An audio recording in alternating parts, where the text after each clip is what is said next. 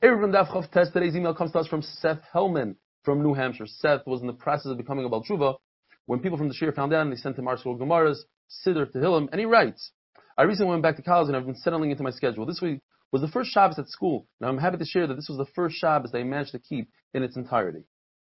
Mazel Tov Seth. From using the dorm bathroom in the dark to waking up late for davening because I forgot to turn on my phone's Shabbos alarm.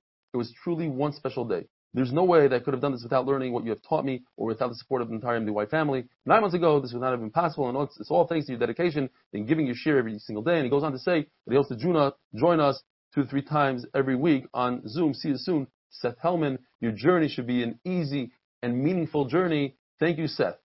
So Eruvin Daf discusses the two su'udas that are necessary for an Eruv. Well, every food is different. Sometimes it's dessert, steaks. So every food has a different share. For instance, says the Gemara, hops and kalia vegetable, the vegetable part of kalia and soft beans is a handful.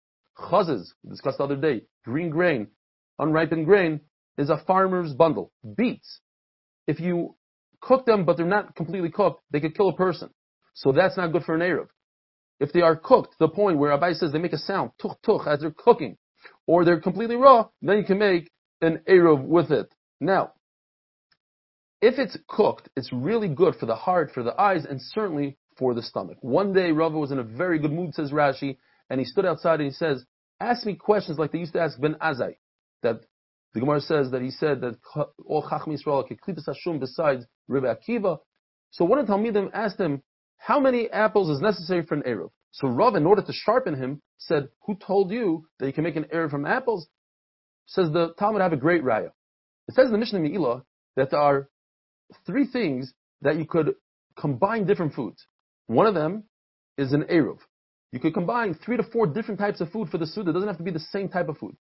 There's halacha that if a person eats food that's tame, he's not allowed to eat truma if he's a kayan. How much food? Two eggs worth, a half of a press. And that an egg becomes, is mitama, is mitama, how much? What is it? Different types of foods could combine for that egg's worth.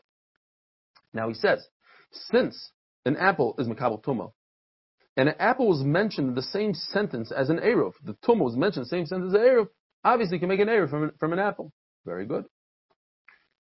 We learned the other day about Meiser Sheni. Meiser Sheni, you take for yourself 10% on the first, second, fourth, and fifth year. But on the third and sixth year, you take Meiser Ani, 10% for the Ani. The Braisa and the Mishnah describe you can't just give anything you want to the Ani. It has to be something significant. So, when it comes to peaches, let's say, five peaches. If you're going to give him pomegranates, two. If you're going to give him a esrogim, one esrog, nuts, ten, and vegetables, a lug. You're going to give him spices, eighth of an lug. The Mishnah Pei continues to describe, you're going to give him grain, half a kav, wine, chatzi lug. It has to be enough for two su'udas. And Rav mentions on that Mishnah that all these shurim that you give to the ani apply also to an Eruv. In other words, if you want to make an Eruv out of peaches, make sure it's five peaches, one esrog, etc. Cooked wine, yain mavushal, people typically dip their bread in it, so it's a much lesser shear, enough to dip your bread for two sudas. Vinegar, machlaikas. Some say it's the amount that if a person would sit down to a meal of vegetables, a whole salad, how much vinegar would he pour in that salad? Some say no. It's the side dish vegetable, which is much less, and a lot less vinegar.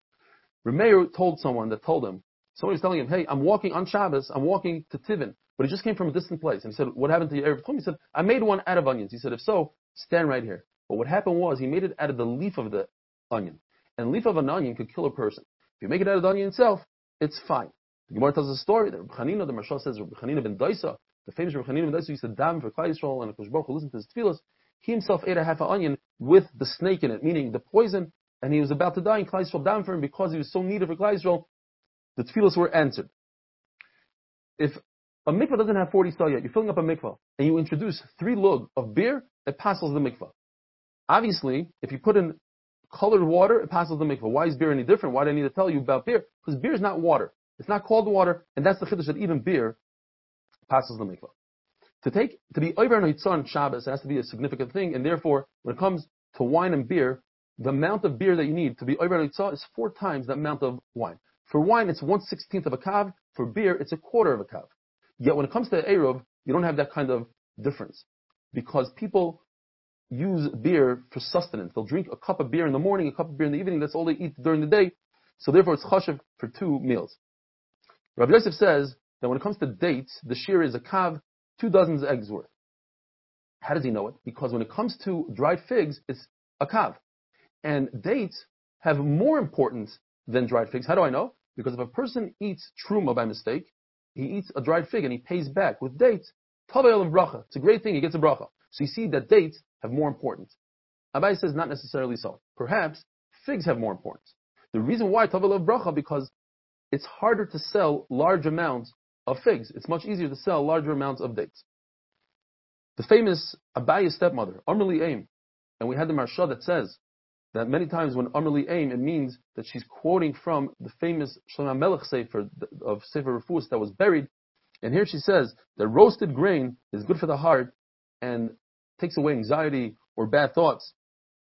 And she also said that if somebody has a weak heart, he should eat meat from a ram's right thigh and take some dung from a cow that was deposited in Nisan. And if you can't have that, you should roast it with a willow twig and drink wine that's diluted. Have a wonderful day.